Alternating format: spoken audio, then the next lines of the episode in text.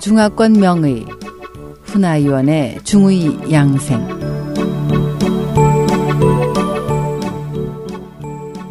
안녕하세요. SOH 청취자 여러분.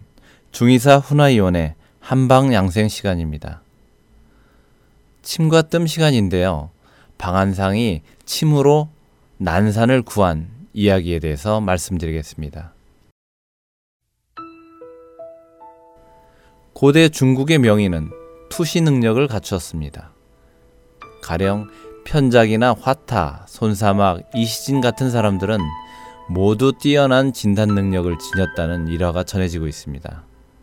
여기서는 송나라 때의 명의 방한상의 경험을 들어 그의 뛰어난 진단과 침구술을 설명해 보고자 합니다. 한 부인이 임신을 했는데 출산 예정일에서 이미 7일이 지나도 아이가 나오지 않았습니다. 약도 써보고 부적도 지녀봤지만 아무런 소용이 없어서 이 임산부는 죽는 날만을 기다렸습니다. 당시에 이 기도라는 이름의 지방 명의가 있었는데 환자 가족들이 그를 청했습니다. 그러자 그는 이 병에는 어떤 약도 효험이 없고 오직 침법으로만 가능합니다. 하지만 저는 능력이 미치지 못해 함부로 침을 사용할 수 없습니다. 라고 말했습니다.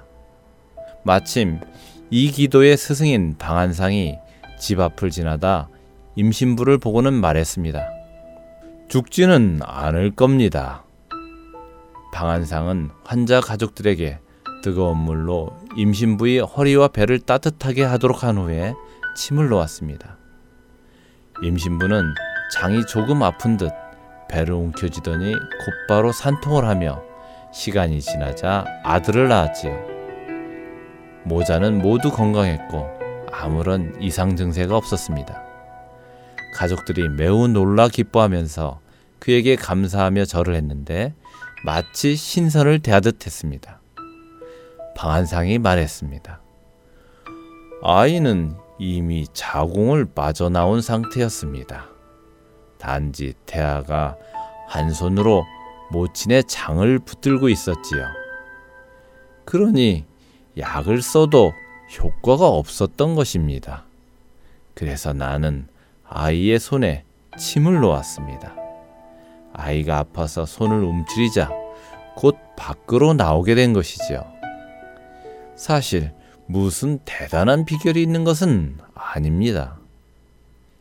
이 일화를 보면 방한상의 투시 능력과 침술이 오묘했음을 알 수 있습니다.